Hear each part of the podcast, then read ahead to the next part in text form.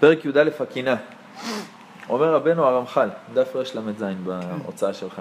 הקינה גם היא אינה אלא חסרון ידיעה וסכלות. הוא כבר משבית אותך. כי אין המקנא מרוויח כלום לעצמו, וגם לא מפסיד למי שהוא מתקנא בו, ואינו אלא מפסיד לעצמו, כמאמר הכתוב באיוב, ופוטה תמיד קינה. בסופו של דבר, הקינה שלו בחבר שלו תביא אותו לידי מוות. סגרתי את הספר שבוע שעבר ולא סימנתי? לי צריך להיכנס. לכלא על דברים כאלה, שימו. תסמן עכשיו. מטריד אותי. הוא פוטה תמיד קינה. למה הוא קנא בחבר שלו? הוא אומר למה הוא קיבל ולמה אני לא. יטבע. אם אתה תמשיך לקנא, אתה תגיע למיתה. אבל מה אכפת לך כבר מה הוא קיבל, מה לא? החיים שלך הרבה יותר חשובים. איוב מבטיח לך שהקינה מביאה אותך כרטיס אחד לכיוון של מוות. ובהמשך הוא יסביר לנו גם איך הבן אדם לאט לאט מידרדר למקום הזה. ואומנם, יש מי שסכלותו רבה כל כך עד שאם יראה לחברו איזו טובה, יתעשש בעצמו וידאג ויצטער עד שאפילו הטובות שבידו לא ייהנו מצער מה שהוא רואה ביד חברו. עד כדי כך. יש לו דברים טובים, החיים שלו דבש, תותים, הכל היה בסדר. אם הוא לא היה יודע שחבר שלו קיבל איזה משהו, הוא היה ממשיך כרגיל, הכל היה טוב. רק הידיעה שחבר שלו קיבל והוא לא. זה הרס לו את החיים, ועכשיו הוא לא נהנה גם ממה שיש לו. נשמע מפגר, אבל אנחנו לא יכולים להגיד שאנחנו נקיים מזה לגמרי. אולי מה, מהקטע הקשה כן, אבל בהמשך, אחרים שכאילו הדרגות הנמוכות יותר, אתה לא יכול להגיד שאתה נקי מזה לגמרי, היחיד שיכל להגיד את זה זה אהרון הכהן, שהתורה העידה עליו ורעך ושמח בליבו. אהרון הכהן זה משהו מיוחד. משה רבנו מגיע, פרשת השבוע, משה רבנו מגיע, הולך בפרשה שלנו, יוצא ממצרים, גדל 17-18 שנה אצל פרעה, נסיך, אמן. נסיך מצרים, הכל חיים שלו דבש, תותים, יוצא לאחים שלו, רואה שהם מצטערים כמה דקות, הורג מישהו, מלשינים עליו, ובורח. 60 שנה הוא לא בגזרה, הוא לא בעבודת פרך, הוא לא מצטער איתם, הוא לא רואה אותם, הוא גם לא חושב עליהם. סתם אני זורק, יכול להיות שכן, אבל... בגיל 80 הוא חוזר, שלום, תייר, עם איזה ויזה כזאת, עם מבטא אמריקאי. אה, Let's my people go. מי אתה? באתי לגאול אתכם. אה, וואלה, אתה יודע, יש לנו מנהיג פה, קוראים לו אהרון. עבד איתנו, סבל איתנו, תמך בנו, ארגן גמחים, עזר לאנשים, שלח משחות לפצועים, ניחם אותנו, עשה שלום בית. היה איתנו 80 שנה. מי אתה בכלל? אה, פקוד פקדתי, וגם זה עם שגיאים וטעותים, כי הוא כבד פה וכבד לשון. טוב, יש לי את הסימן, אני... למה, מה קרה? אתה רואה שבהתחלה בכלל עם ישראל לא שם עליו. מגיע למשה ואהרון, הזקנים הולכים, הם לא באים איתו, אנחנו לא לא אחריך באש ובמים, איפה היית עד היום? למה, מה קרה? וגם אחר כך באים אליו בטענות. אמרת שיהיה בסדר, עכשיו פרעה עושה לנו עוד יותר קשה. הם מבחינתם, משה הוא לא, סתם אני אומר בפשטות, בפשט שפשט, משה הוא לא, לא בדיוק הדמות של הגואל שהם חיפשו. אבל אהרון הכהן, שלו יש את כל הזכות להיבחר, וכל עם ישראל היה בוחר אותו גם. רש"י כותב לנו את חז"ל, שכשמשה רבנו נפטר, רוב העם בכה. כשאהרון הכהן נפטר, כל העם בכה. והיה מלא מלא מלא ילדים, אני לא זוכר כמה עשרות אלפים ילדים שקראו להם אהרון בזכות השלום בית שאהרון היה עושה, ואהרון זה הכתובת במשך כל השנים של השעבוד. ואהרון מבחינתו היה אמור להיבחר, ופתאום מצניחים איזה מישהו מבחוץ, למספר אחד, משה רבנו. והתורה מעידה, ורעך ושמח בליבו. זה לא הגיוני, זה לא, זה לא שפוי. הבן אדם נולד עם, עם, אה, חתכו לו את כל החוטים של הקנאה בלב, זה לא, לא יכול להיות הדבר הזה. אנחנו לא יכולים להגיד שאנחנו נקיים מזה. הוא אומר, ידאג ויצטער שאפילו הטובות שבידו לא ייהנו מצער מה שהוא רואה ביד חברו. הרב אליהו זצ"ל סיפר, יום אחד הוא בא עם הרב עזרא עטיה, הראש ישיבה שלו, בא לאסוף תרומות מאיזה עשיר. נכנסים אליו הביתה, המשרת מכניס אותם, אומר להם, הוא שם למעלה בחדר עבודה שלו. נכנסים לחדר עבודה, חדר ענק, ובחזית, יש ככה חזית עגולה של החדר, שכולה חלונות מלמעלה עד למטה, והוא עומד שם ככה, מסתכל על החלונות. הרב אליהו אומר לו, "אה, כבוד ראש הישיבה פה, הרב עזרא עטיה, לא מסתובב, לא מעניין אותו. הרב אליהו הולך אליו, הוא אומר לו, הראש ישיבה פה. פתאום הוא רואה אותו שהוא עצוב, הוא אומר, אה, טוב, מחילה, סליחה שזה, מה, מה קרה, מה אתה עצוב? אז הוא אומר לו, אתה רואה את המכונית שמה? החבר שלי קנה אותה ולי אין את, אין את הדגם הזה. הוא אומר לו, אבל פה למטה בחניה ראינו שבע סוגים של מרצדס. הוא אומר לו, כן, אבל את זאת אין לי. לא, לא, כל מה שיש לי לא שווה לי, אם אין לי את זאת. הרב אליהו מסתובב, אומר לו, ראש ישיבה, אין לנו מה לעשות פה, הוא עני, בוא נלך. הוא קופץ, מה אני עני? למה אתה אומר שאני עני? הוא אומר, אין לך כלום, אתה לא שווה הרבה. אם אתה מצטער ככה על מכונית וזה, זה אומר שאתה עני, באמת אין לך שום דבר, אנחנו הרבה יותר עשירים ממך, אנחנו שמחים בחלקנו. אמר לו, בוא נלך, ככה זעזע אותו. אתה יודע, זה מה שאומר הרמח"ל. יש לו עולם שלם, חיים, בריאות, פרנסה, הכל. אבל למה החבר קיבל והוא לא? הוא יושב ואוכל את הציפורניים ואולקוס והכל לדבר הזה. והוא מה שאמר עליו החכם, ברוך הבא. והוא מה שאמר עליו החכם במשלי, שלמה המלך, הורכב עצמות קינה. בסופו של דבר אתה תירקב בדבר הזה ותגיע למיטה, וגם העצמות שלך יירקבו. כן. יש סיפור על אחד שהיה כל כך קנאי, שהמלך רצה לנסות כמה הוא קנאי. ברוך הבא, ברוך הבא. המלך רצה לנסות כמה הוא קנאי. עשה ניסוי, רצה לראות מה הכוח של הדבר הזה. דף אה, ס"ג, נכון? דף ס"ג לקראת הסוף. מה המלך עשה? קרא לו, אמר לו, במי אתה הכי מקנא במדינה? מי אתה הכי שונא? אז הוא אמר לו, יוסי. זה איזה בן אדם שם, יוסי. הוא אומר לו, טוב, יש לך משאלה, אבל כל מה שתבקש, אני אתן פי שתיים ליוסי. מה אתה רוצה? טוב, הוא מתחיל להסתבך עם עצמו, הוא רוצה מלא דברים, אבל הוא לא רוצה שיהיה לו. מה הוא ביקש בסוף? אני לא טועה, זה, זה סיפור של חובת הלבבות, אני לא בטוח. מה הוא ביקש בסוף? תראו מה זה רקב, איך הבן אדם רקוב. הוא ביקש שיוציאו לו עין אחת. כדי שיוסי יעקרו לו את שתי העיניים. ואיפה הבן אדם מגיע? אה, איפה הקנאה והכעס ואוכלים את האדם? איפה השנאה אוכלת אותו? הוא רקב עצמות קנאה. אבל יש לך את זה בפועל הרבה בחיים.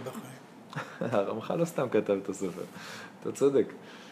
העולם בחוץ הוא עולם לא פשוט. כן. רק אמר לנו, עליהם. אה, אמר לנו אחד הרמים בישיבה, הוא יודע שאנחנו בין אישים, אנחנו לא מכירים את העולם בחוץ, ואנחנו נצא החוצה מהישיבה, יאכלו אותנו בלי מלח. אז. אני תמיד חושב שאת החלשים, הקדוש ברוך הוא שם הרבה שנים בישיבה. כי הם לא מסוגלים להתמודד עם העולם בחוץ. אז הוא נותן להם חיזוקים מהתורה, יראת שמיים, אנשים מסביב טובים, אז האנשים החזקים, הקרישים, הקדוש ברוך הוא שולח אותם לעולם המעשה ככה שיתמודדו עם העלמא דשיקרא. בכל אופן, אז הוא אומר לנו, תדעו לכם, כשאתם תצאו לחיים, אלה שישימו לכם מקלות בגלגלים, זה החברים שלכם מהעבר. אז תסתכלו, זה ככה זה עובד. לא בדקתי את זה, אבל אה, מעניין. העולם לא פשוט, עם הקנאה והתאווה והכל. הגמרא כותבת, תודה רבה, הגמרא כותבת, מסכת שבת אה, קנ"ב, הגמרא כותבת. הגמרא כותבת שאדם שמקנא עצמותיו מרכיבים. זאת אומרת, לא שהבשר נרקב. הבשר נרקב או לא, זה תלוי אם אתה צדיק מאוד מאוד גדול. כמו רבי יושיע שם, שהגמרא מספרת שחזה דאית במשאשה. מישש אותו בתוך האדמה, מת, ומישש אותו, הבשר חי, קיים, חם, מדבר איתו, הכל. פרשה קודמת, ויחי, יעקב אבינו, אומרת הגמרא, יעקב אבינו לא מת, חי. לדעה אחת, בגלל שבניו ממשיכים אותו, לדעה שנייה הוא צדיק. מה זה? צדיק במיתתם קוראים, צדיק במיתתם קוראים חיים. הוא יכול, בהחלטה שלו, להחזיר את הנשמה לגוף, ויש שם טישו, יעקב רון, מה שלידך? הוא צדיק כל שנייה ושנייה יכול להחזיר את הנשמה שלו לגוף ולקום מהקבר לצאת. עכשיו, זו גמרא מפורשת. הוא אומר לו, למה אתה לא קם? אז הוא אומר לו, בפותחי את קברותיכם עמי. אני מחכה לסימן מהקדוש ברוך הוא. רק מתי שהקדוש ברוך הוא ייתן רשות, הצדיקים יוכלו לקום. אז הוא אומר לו, אבל כתוב, שוכני עפר, שכולם עתידים להיות עפר. הוא אומר, זה כולם כשהם מתים ישר נהיים עפר. הצדיקים, שעה אחת לפני תחיית המתים, הגוף יירקב, יהיה עפר כדי לקיים את הפסוק, ואחרי זה הקדוש ברוך הוא יחיה אותם. אבל כל הזמן הם לא, לא סובלים את הצער הזה של המיטה. הנשמה עולה למעלה, הכל. הרמב"ן מסביר את זה, הוא אומר, הצדיק עוד בחייו נשמתו צרורה בצרור החיים. כבר כשהוא פה יכול לעשות עליית נשמה. אז המוות זה עליית נשמה קבועה, לא עולה וחוזר. סיפורים בגמרא שאתה משתגע.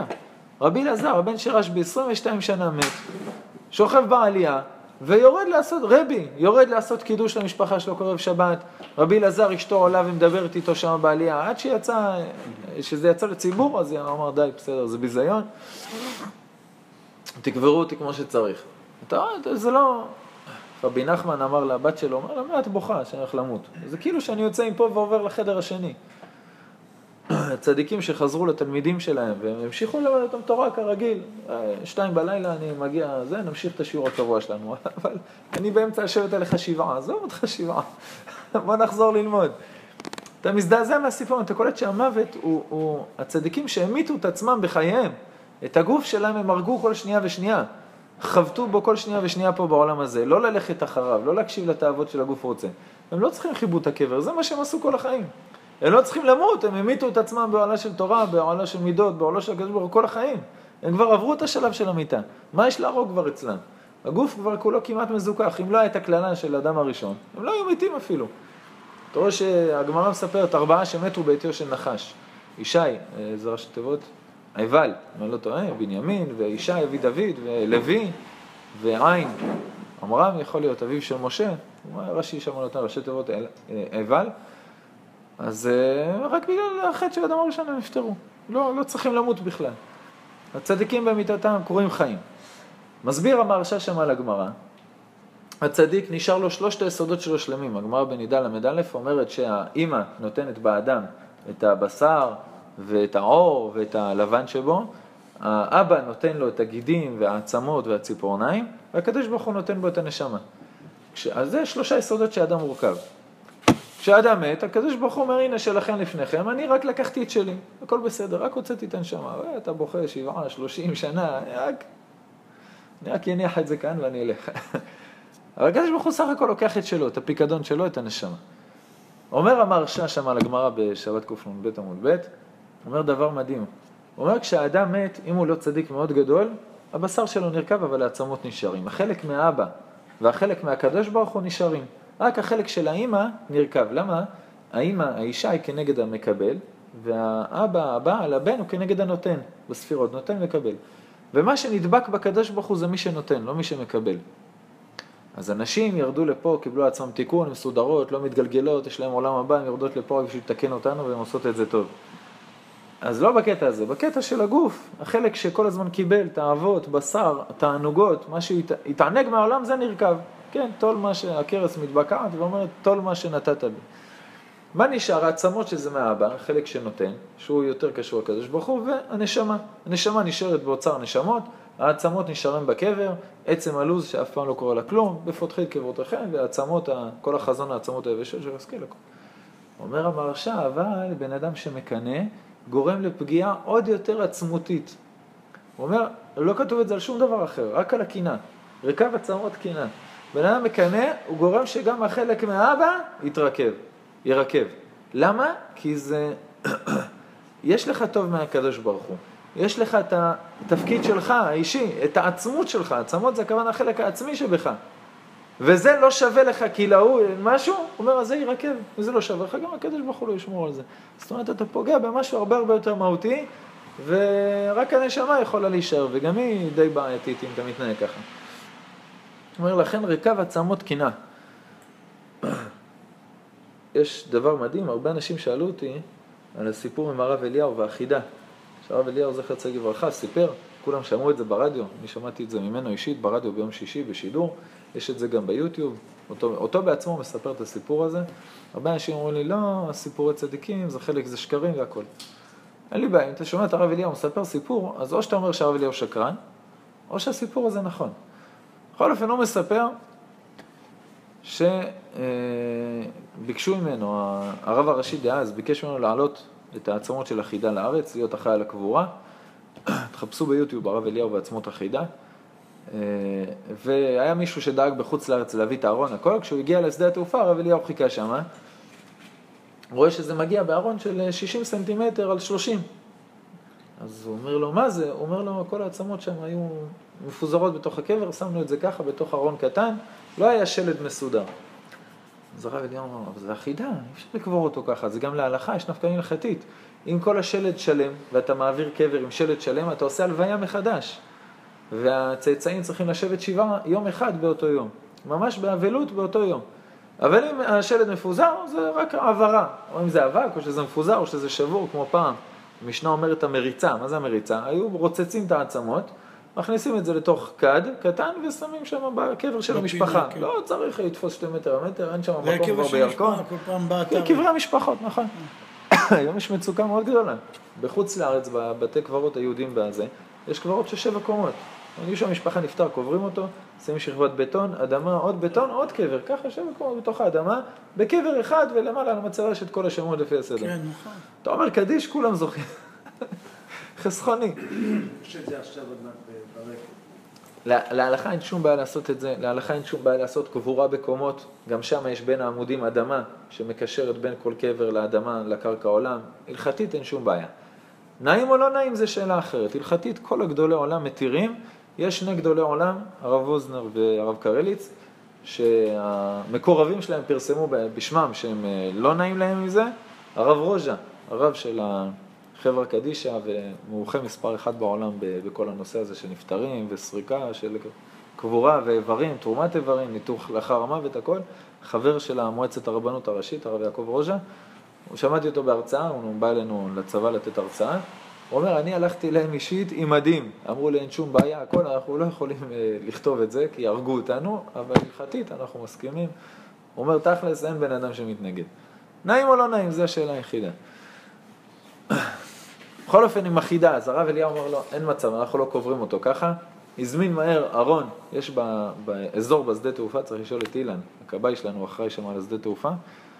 אה, יש שם ארונות קבורה, שמחסן כזה לנפטרים שמגיעים ויש בעיות או משהו, שמים אותם בארון, לקח משם ארון מהר, הלך לחנות על יד, קנה כלי עבודה, מברגים וכאלה, שם את הארון של החידה בתוך הארון הגדול, פתח מלמטה את כל, ה, את כל הברגים, הרים את הארון, כאילו זה ככה שכל העצמות יישארו בתוך הארון הגדול, שם את היד בתוך הארון ואמר רבנו החידה, בזכות זה שאנחנו לומדים את הספרים שלך, בזכות זה שאנחנו דבוקים בך, בזכות זה שאנחנו טוחנים אותך לארץ, תסדר בבקשה את העצמות.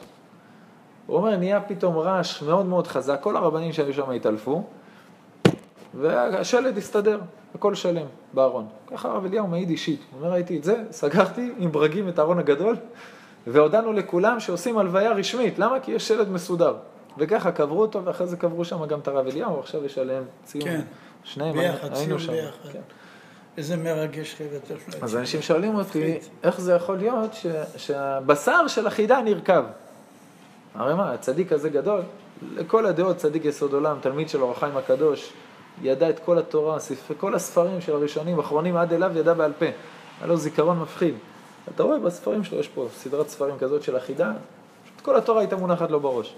מלכת אנגליה הייתה נותנת לו להיכנס לספרייה, אני כל היום יושב בספרייה קורא ספרים, בלילה כל היום יושב, משביע, עושה השבעת קולמוס, מעתיק מהזיכרון את כל מה שהוא קרא במשך היום. ספרים שלמים, משהו מפחיד. אז הוא אומר, איך, איך הוא נרקב, איך נשאר ממנו רק עצמות? עכשיו, קינה בטח שלא היה לו, אז העצמות בטח שישאר, אבל איך הבשר, שואלים? אז השאלה, בסעודה שלישית ראינו את הזוהר הקדוש, שאומר יוסף הצדיק נשאר במצרים, וכתוב את עצמות יוסף העלו מצרים, הוא אומר לו, מה עצמות? צדיקים היום, דיברנו על זה בסעודה שלישית, צדיקים היום נשארים חיים. פותח את הקבר שלהם, אליהו בית הצורי, אליהו חכים. אני שמעתי אחד שקבר אותם, שהעיד שהם שלמים. לפני, מתו לפני 80 שנה כמעט, 60 ומשהו שנה, 70 ומשהו שנה, במחתרות שם. אז אה, איך, איך יוסף הצדיק נרקב, צדיק יסוד עולם, עמוד יסוד, הכל וזה? הוא אומר הזוהר הקדוש, הוא קיבל על עצמו, למדנו את זה פה בסעודה שלישית, קיבל על עצמו איסורים שגם הבשר שלו ירקב, שהקשר התולעת לבשר כמחט בבשר החי, קיבל על עצמו את האיסורים האלה כדי שעם ישראל יסבלו פחות בשעבוד מצרים, והזוהר אומר שבגלל זה דווקא הוא נקבר בנהר, ששם זה טהור, גם האריזל למד 22 שנה על בית באמצע הנילוס, שהדוד העשיר שלו עשה עם אליהו הנביא, גם יחזקאל, איך הוא התנבא בחוץ לארץ, הוא אומר בעומדי נהר כבר, רק על הנהר בסירה יחזקאל יכל להתנבא, כי זה לא הטומאה של ארץ העמים. אז הוא יכול להיות שגם החידה ככה, יכול להיות שגם הוא קיבל על עצמו איסורים של עם ישראל, אמר שירקב גם הבשר ושעם ישראל יישאר בסדר. אני אומר, זה תירוץ שאולי, אולי נכון לא ראיתי את זה כתוב, אבל זה זוהר על יוסף הצדיק. בכל אופן, האם אה, תחת הגדרה של קנאה זה גם תחרות? חושב שהכל נהיה זוהר. אמן. לא מה יש לשני ואני מאוד רוצה את זה, אלא תחרות בין אה. סוגיה אחרת. הראש ישיבה הייתי בשילה, סטודנט, הוא קיבל יותר, אני מי יקבל יותר, והגיע להיות אה, מצטיין, כאלה דברים. קנאת הראש. ישיבה בשילה לא הסכים אף פעם לעשות, ראש ישיבה שלי בשילה, הרב הר על ההרי, לא הסכים אף פעם לעשות תחרויות. אתה עושה יום ספורט, כדורגל, מה שאתה לא עושה בישיבה, שלא יהיה תחרות. בסדר? שיהיה כמה, ש... כמה שאתה יכול יותר, תצליח, ייתן לכל מי שישתדל פרס, הכל בלי תחרות, בלי מקום ראשון, שיהיה שלישי בגלל מה שאתה אומר. מצד שני, חז"ל אומרים לנו, איך אני עובד את הקדוש ברוך הוא עם יצר הרע? אני לוקח את האהבה של יצר הרע, מפנה אותה לכיוון הטוב. למשל, קנאה, מה אני עושה עם קנאה? קנאה צופרים אותה הרבה חוכמה. למה הוא למד כבר את כל המשנה ברורה, אור החיים ואני עוד לא? אה, אני גם רוצה. למה הוא סיים את הש"ס ואני לא? אני לא גם... אז זה קנאה שהיא טובה, לקחת את הקנאה במקום הזה. לא שראה לי שהוא למד, אני לא רוצה שהוא. דיברנו עליך עכשיו. היינו צריכים לדבר על המשיח. ברוך הבא. איך- עובדים במזג אוויר כזה? כמו כולם, בסדר. אלה המטוסים הגיעו לכביש מספר אחת. אז, אה, אז לדבר כזה זה טוב הקנאה, אבל לא להגיד שהוא לא, או שלא טוב לי כל מה שהשגתי בגלל שהוא השיגם. זה כבר קנאה שיצאה מחוץ לשורה. אם אתה מקנא קנאה טובה וזה עוזר לך שגם אתה תלמד כמוהו, מעולה. הבן איש חי אומר, בכל הדברים של הגשמיות, תסתכל על אנשים שמתחתיך, תגיד, וואי, כמה אני עשיר לידם. כמו שרבי עקיבא עשה לאשתו, הוא אומר, תראי, לעני הזה אין אפילו קש, ולנו יש קש, איזה עשיר אנו. וכל הדברים של הרוחניות, אל תסתכל מתחתיך ותישאר במקום. אומר, תסתכל, הצדיקים הגדולים, תקנא בהם, וואי, למה הם הגיעו, גם אני רוצה. תלוי בכל דבר. הוא מביא שם משל לעבד, לא כזה חכם, באיש חי, שהאדון שלו אמר לו, לך, הסולם שבבור, אני צריך לשבור אותו. אז הוא הלך לסולם והוא יורד שלב, שובר אותו. יורד שלב, פתאום מתחיל לצעוק, נתקעתי בבור. תטבע. תתחיל מלמטה למעלה. אחרי זה, אחרי שבועיים הוא שולח אותו לשבור את הסולם שעולה לגג. הוא מתחיל מלמטה למעלה, הוא צועק, אה, נתקעתי על הגג. אז הוא, בכל דבר צריך לחשוב. הוא אומר, ברוחניות, אנחנו מסתכלים הפוך. בגשמיות אני מסתכל מי שמעליי, וואי, מתי אני אגיע לעושר שלו. ברוחניות, אה, יש לי מספיק, תראה אותם, הם לא הגיעו אפילו לחצי ממני. אז תסתכל הפוך, לא להיות כמו העבד הזה. אמנם, יש אחרים שאינם... הוא אמר, מה? והוא אמר, שתי שורות מלמעלה. אמרנו, על זה דיברנו עכשיו, הוא מה שאמר לך, אורכב עצמות קינה, על זה דיברנו עכשיו. אמנם, יש אחרים שאינם מצטערים וכואבים כל כך. אף על פי כן, ירגישו בעצמם איזה צער, לפחות יתקרר רוחם. כן, בן אדם עלה לגדולה, קיבל איזה משרה, קיבל תוספת במשכורת. אני והוא הצטרפנו לעבודה ביחד. למה קידמו אותו ולא אותי? למה הוא מקבל יותר ממני? למה זה? הוא אומר, גם אם אתה לא תצטער, תתקרר רוחם, אתה לא תברך אותו באיתה התלהבות, כמו ששניכם הייתם מקבלים העלאה. אתה קצת מקורר. הוא אומר, זה, זה בעיה. בראותם אחד עולה זה מעלה יתרה. אם לא יהיה מאוהביו, היותר דבקים לו. מה, אם זה אשתך קיבלה, זה... מה, פרגן לה. אדם לא מקנא בבנו, בתלמידו, בזה. כל שכן אם מאותם אשר אין לו אהבה רבה עמו, כל שכן אם יהיה גר מארץ אחרת. מה פתאום הצניחו אותו מעליי? מאיפה הוא הגיע? אני עשרים שנה עובד בחברה הזאת, מקיס דם, יוצר קשרים, מאיפה הוא הגיע פתאום המנכ"ל העיף אותו לכאן? ותראה שבפיהם אפשר שיאמרו דברים כשמחים או מודים על טובתו, כל הכבוד לך, בהצלחה, מה שאתה צריך לדבר איתנו, אך ליבם רפה בקרבם. זה לא שלם, לא, לא שמחה שלמה. רפה? כן, מה כתוב לכם? רעה. כן, אצלנו... זה רפה. כתב יד, יכול להיות ככה, יכול להיות ככה. והוא דבר יארע לרוב ברוב בני האדם. כי אף על פי שלא יהיו בעלי קנאה ממש, אמנם לא ניקו ממנה לגמרי. כל שכן אם בעל אומנותו מצליח בה, שכתוב כבר, כל אומן שנא לחברי, כל שכן אם מצליח בה יותר ממנו. אם הבן אדם בכלל הוא באותו מקצוע שלך והוא מצליח יותר ממך, זה הכי קשה. אז טוב, הוא דורך לנו פה על היבלות, לא פשוט. עכשיו הוא מביא לנו את הפתרון, איך, איך אה, להתמודד עם זה. הפתרון הראשון שהוא אמר קודם כבר, זה לאהוב את כולם. הוא אומר, אם לא שיהיה מאוהביו, מה זאת אומרת? אם אתה אוהב את כל עם ישראל כמו שצריך, או לפחות את כל האנשים בסביבתך, אז האהבה היא מורידה את הקנאה. למה? כי אתה אוהב מישהו, אתה רק רוצה שיהיה לו טוב. אם יש לך משהו, אתה אומר, לא, אני אתן את זה לך. לא, לא, אתה תיקח, לא, אתה תיקח. אז הוא קיבל, אתה שמח. אז הוא אומר, קודם כל, תעבוד על לאהוב את בני האדם. תאהב את עם ישראל, תאהב את כל אנשים מסביבך, תאהב את האנשים, תעבוד על זה, זו עבודה קשה, אבל אפשר להגיע לשם. לאהוב כל איש ישראל. כמו שאומר האריזל, לפני התפילה, אם אתה רוצה שהתפילה שלך תעלה ותתקלל בכל נשמות עם ישראל ותעלה הכי גבוה ותגיע לקדוש ברוך הוא כמו שצריך, תגיד, הרי אני חייב לקיים מצוות ואהבת לרעך כמוך, והרי אני אוהב אה, כל אחד מישראל כנפשי ומאודי, ואני מוסיף, הרי אני משתדל לאהוב. אריזה עליך להגיד והרי אני אוהב. אני משתדל לאהוב כל אחד מישראל נפשי ומאודי, ותתפלל על זה שהקדוש ברוך הוא יזכה אותך. הטומאה זה פירוד, כן? פרדו כל פועלי אבן. הקדושה זה אחדות. וכמה שיותר קרוב לקדוש ברוך הוא, יותר באחדות, יותר אוהב, יותר הכל, פחות קינה. זה כבר הפתרון הראשון. הפתרון השני שהוא אמר לנו זה ביטול הרצון. כן, יש לך רצון מאוד חזק להשיג כל מיני דברים של העולם הזה.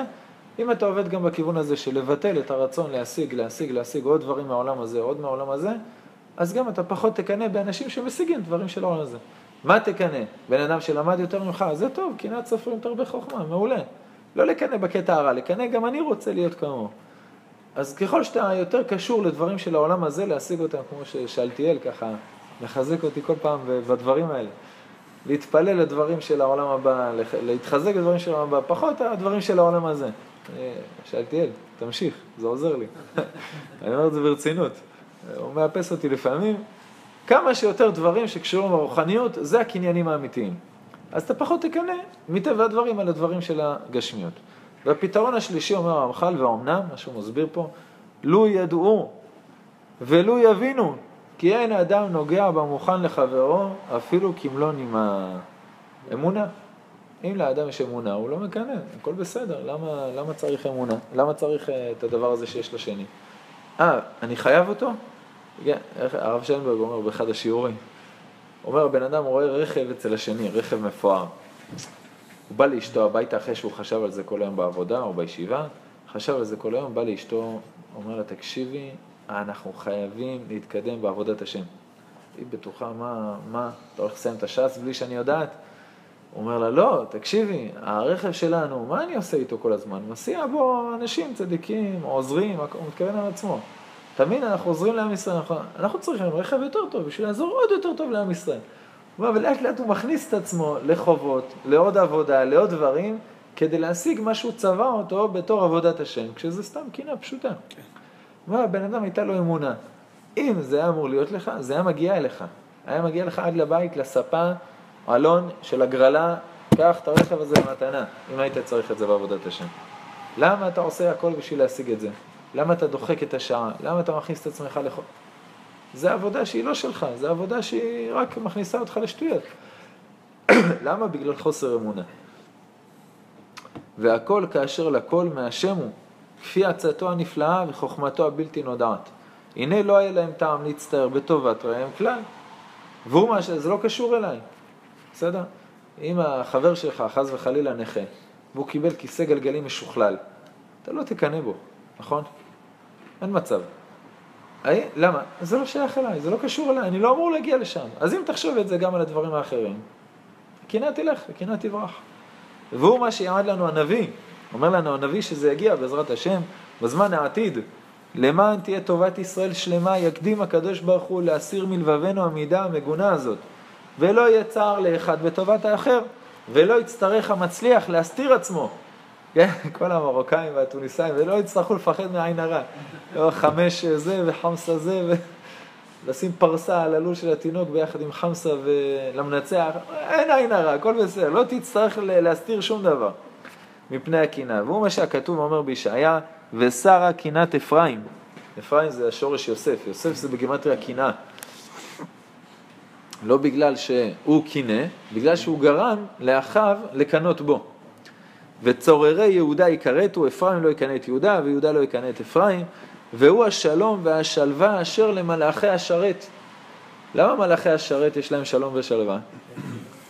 לא בגלל שהם בחוג של יוגה, 20 שעות מתוך 24, לא בגלל שהם עושים התבודדות. מה אמרנו הסיבות שהם מביאים לחוסר קינה? קודם כל אהבה. מלאכי השרת אוהבים אחד את השני, אהבת נפש. למה? כולם משרתים של הקדוש ברוך הוא. אמונה, הם עומדים מול האמת הפשוטה כל, כל החיים, הם עומדים מול הקדוש ברוך הוא, אין להם שום יכולת לבחור משהו אחר, מרוב שהאמת מול העיניים שלהם, הקדוש ברוך הוא בכבודו ובעצמו. והבלי העולם הזה כמובן, אין להם מה לעשות עם זה, אז אין להם קינה, הכל בסדר, רצים, כל אחד עושה את השליחות שלו. למה הוא קיבל שליחות שקשורה לאליהו הנביא ואני שליחות שקשורה לסדאם חוסיין? אין להם את השאלות האלה. כל, זה מה שהשם נתן לך, וואי, השם, תודה רבה שזיכית אותי לעזור לך. רץ לעשות את זה. כמו בצבא, אף אחד בצבא לא ינסה לעשות את התפקיד של השני. תגיד לי, לא יודע, אלה תותחנים ואלה חירניקים, אלה שריונרים, אלה הכל. בשקם או באוטובוס בדרך הביתה, או אם במשפחה יש אחד צנחן ואחד גולנצ'יק, או כמו אצלנו במשפחה יש את כל חילות צה"ל, ורק רק, בוואטסאפ זה רק מכות. סתם, בצבא עצמו, זאת אומרת, עכשיו יש מלחמה, אני לא אצחק על גיסי למה הוא שריונר, והגיס האחר למה הוא זה, ואח שלי גולני ואח שלי דוחי. לא במקום הזה. אח שלי, איך אתה עוזר לצבא? איך אתה עוזר לעם ישראל לנצח? בטנק? שיהיה לך בהצלחה, והלוואי שתצליח כמה שיותר. ואם נהיה באותו קרב וגם אה, תן לי גיבוי, או שאני אתן לך חיפוי, דבש לחיים. ככה המלאכים מרגישים. אם בן אדם היה חי פה בעולם בהרגשה הזאת, מה הקדוש ברוך הוא נתן לך? אישה כזאת, ילדים כאלה ומקצוע כזה, דבש, יופי, שיהיה לך בהצלחה, אם אתה צריך עזרה תגיד לי. אני, יש לי מקצוע אחר, איפה שהשם שם אותי. אין טוב או יותר טוב, זה איפה שמתאים לי מצד השם, זה אמונה, זה לחיות באמונה. הכל בדיעבד, כאילו יש שאלת ההשגחה והבחירה, זאת אומרת, אדם צריך לעשות את כל מה שהוא יכול לעשות בכיוון מסוים, לא, זה בדיעבד, זה שכבר נמצאים, אל תצדיקים את הדין או מצדיקים את המקום, אבל מלכתחילה... שואל אם עכשיו אם יש לי החלטה ללכת ימינה או שמאלה, דברים כאלה? לא, כי יעקב אבינו אה, התכונן לשלושה דברים, וההתכוננות שלו למלחמה זה כאילו אין לו השגחה בתפיסה שלו. עכשיו, זה אומר שהוא צריך לעשות את המקסימום בזמן הלחימה. אז אותו דבר אה, בחיים, זאת אומרת, צריך לעשות את המקסימום בתהליך. קצת, זה עניין של השגחה לעומת אמונה. אה, זה לא השגחה לעומת אמונה. זה השאלה למה אתה עושה את הדבר הזה. אני לא אומר לא להתקדם ולא להשתדל, אני שואל מה המניע. לא אני, הרמח"ל. הרמח"ל בפרקים הראשונים של נשיאת ישרים, הוא אומר בפרק הראשון, בפרק ג' וז', הוא אומר, תפשפש ותמשמש. זאת אומרת, תבדוק האם זה נכון או לא נכון, וגם בדברים הנכונים תמשמש, לראות כן. כמה מתוך הדבר הנכון, מאיזה מניע אתה עושה אותו. עכשיו, זה מאוד קשה, אדם קרוב אצל עצמו. אבל אם האדם יושב וחופר, חופר, או עם חבר שלו, או לבד, או עם אשתו, ומגיע בסוף לסיבה שהדבר הזה הוא מקינה, ולא מלהרבות כבוד השם בעולם, אז אל תעשה את זה. אם אתה בטוח מאה אחוז שזה בשביל השם, כמה שיותר, מעולה. אפשר גם להלביש דברים בשביל השם. אנחנו יודעים שבעצם גם עניין הבחירה. מה זה מלביש? מה הכוונה? הסיפור שלך לגבי אותו רכב. אז הרכב בשביל להסיע יותר זה זה שלילי. זה שלילי, זה אומר שהעומק זה קינה, ואני שם על זה בגד של אה, עבודת השם. אבל מי אנחנו שאנחנו לא מצליחים להוריד את כל הסיגים של ההתנהגות שלנו ולהגיע לזיכוך ולהגיד, אה, באמת, השורש הזה הוא... בגלל זה אנחנו פה. כן. בגלל זה אנחנו עם הרמח"ל פתוח. הרמח"ל אומר לנו, מידת הנקיות זה לא הזהירות. בזהירות זה לא לאכול חזיר, בנקיות זה לחפור במקומות הדקים שבנפש כמה אחוזים אתה טוב, זה מעשה טוב. אולי יש בו כמה אחוזים שהם לא טובים שצריך לנקות אותם. זה הפרק י"א. זה קשה. קשה. הרבה פעמים אתה לא יכול לעשות את זה לבד. צריך מישהו מבחוץ ש... שיעשה את המבקר, מבקר המדינה. נכון. בכל אופן, מה שאתה צודק, אה, זאת אומרת, אתה צודק בכל הדברים, אבל מה שצריך להדגיש נראה לי בדברים שלך, זה שאני לא אעשה בשביל החבר את העבודה הזאת של הביקורת. אה, הוא קנה אותו גדול, זה כנראה קינה, זה לא עבודת השם. הוא אומר, איפה אתה יודע מה יש לו בלב? הוא, הוא צריך לחפור לעצמו מול הקדוש ברוך הוא בלב, למה הוא עושה דברים. אתה אל תיכנס לשם. גם אם הוא עשה את זה לך. זו עבודה שלו מול הקדוש ברוך הוא. אתה באמונה, זה מה שהיה צריך לקרות וזה מה שיקרה והכל. היה בן אדם אחד פה בשיעור לפני שנתיים או שלוש, שאמר שאיזה חבר עקץ אותו בחמישים אלף שקל. הוא שילם לו על האוטו, החבר הזה בא למחרת, למה לא שילמת לי? זה חברים? למה אתה קורא לו חבר עדיין? אני לא מבין. חברים כאלה לא צריך אויבים. אבל בכל אופן הוא אומר לי, אני אמרתי שהכל זה לטובה ואני לא תובע אותו לדין תורה. הוא אומר לו, חס וחלילה, עניינים של אה, חושן משפט, של דיני ממונות, תתבע אותו ותהרוג אותו גם, ואדם עושה דינא לנפשה. אם אתה יכול לשבור לו את העצמות ולקחת לו את ה-50 אלף שקל בכוח, לפי ההלכה אתה צריך לעשות את זה אם בית דין לא ייתנו לך את זה. אם אתה יודע שאתה צודק, מה זה השטויות האלה, הכל באמונה? יש משהו שהוא לא בשליטתך, אז אתה אומר, טוב, זה מה שהשם רוצה, אני לא עכשיו אלך לישון עם מולקוס. זה בשליטתך, ואתה יכול לתבוע אותו לדין תורה, ויש פה עיוות של הצדק, בטח שתחתור לשם. צריך להיזהר לא. לא להתבלבל בדברים האלה. זה אפשרות, אבל אתה עדיין יכול לבחור, ש- שלא לבחור את הדרך הזאת. הבן אדם אפשרות. גנב לך 50 אלף שקל. זה אפשרות לשבור לו את העצמות, זה יש אפשרות אחרת שלא לבחור. ולעשות מה שהוא אמר. נשמה, אני מבטיח. לך שאם אתה תשבור לו את העצמות ותיקח את ה-50 אלף שקל האלה, אתה רק עושה לו טובה. כדי שלא יחזור בגלגול וירד בגיהנום באת לשבור ויחפש אותך עכשיו. הרגת אותו הרב, מה? אני לא אמרתי להרוג אותו. אבל 50 ב- אלף שקל הוא. לא קיבל עדיין גזר דין מוות. אבל אתה יודע שהם מונחים על השולחן והוא עומד בפתח.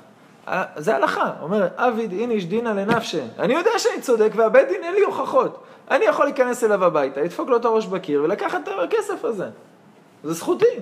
למה? כי אני יודע שהצדק איתי, אם הצדק לא איתך, אומר, אז אתה כבר מול הקדוש ברוך הוא, אתה כבר לא נקי, יתבעו אותך על זה.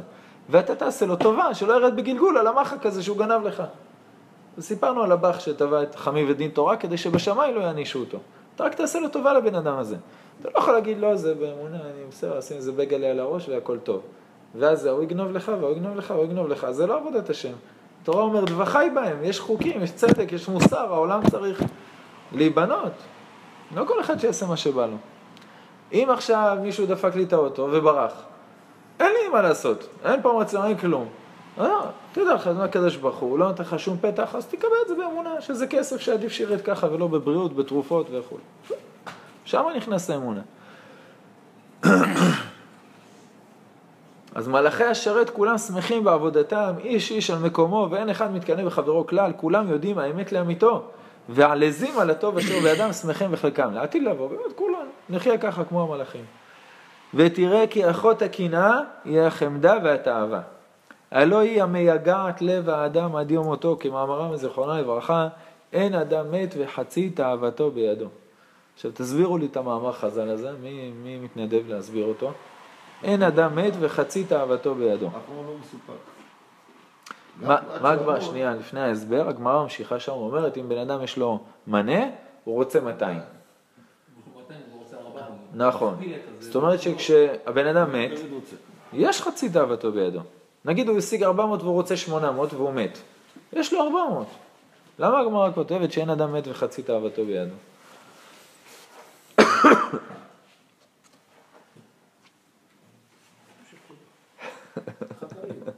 כל מה שהיית. על רגל אחת זה לא מסופק. שלו רוצה. אני, אני לא חושב שהייתי יודע את התשובה, כי אנחנו לא במקום הזה. אנחנו בדרך כלל משתדלים להסתפק מה שהשם נותן לנו. חכמי המוסר מגלים לנו מה יש מאחורי המשפט הזה. הגמרא אומרת, אין אדם מת וחצי תאוותו בידו, יש לו 400, הוא רוצה 800 ואז הוא נפטר. בשנייה שהוא נפטר, אם תשאל אותו, לא חזר בתשובה, לא חזר בתשובה. שנייה לפני שהוא נפטר, תשאל אותו, הדבר היחיד שמעניין אותו זה להשיג את ה-800. הוא לא שמח, אפילו ב-400 שיש לו הוא לא שמח. זאת אומרת, אפילו 400 אין לו. מבחינת השגה אישית, שמחה, קניין ולשמוח בחלקו, זה לא נחשב שיש לו את ה-400 כי הוא עצוב כמו שהיה לפני, ועוד יותר עצוב, כי עכשיו הוא רוצה 800, שזה יותר קשה. עכשיו הוא יותר מתכנן מה לעשות. זה לא נחשב שיש לך את זה כשאתה עצוב על הדבר הזה ומתחרט שזה ו- ורק רוצה יותר. אפילו את החצי לא השגת. הוא אומר, סתם, סתם אתה רודף אחרי הדברים האלה. אמנם עיקר התאווה פונה לשני ראשים. אחד הוא הממון והשני הוא הכבוד, ששניהם כאחד רעים מאוד וגורמים לאדם רעות רבות. כן, תאוות הממון ותאוות הכבוד.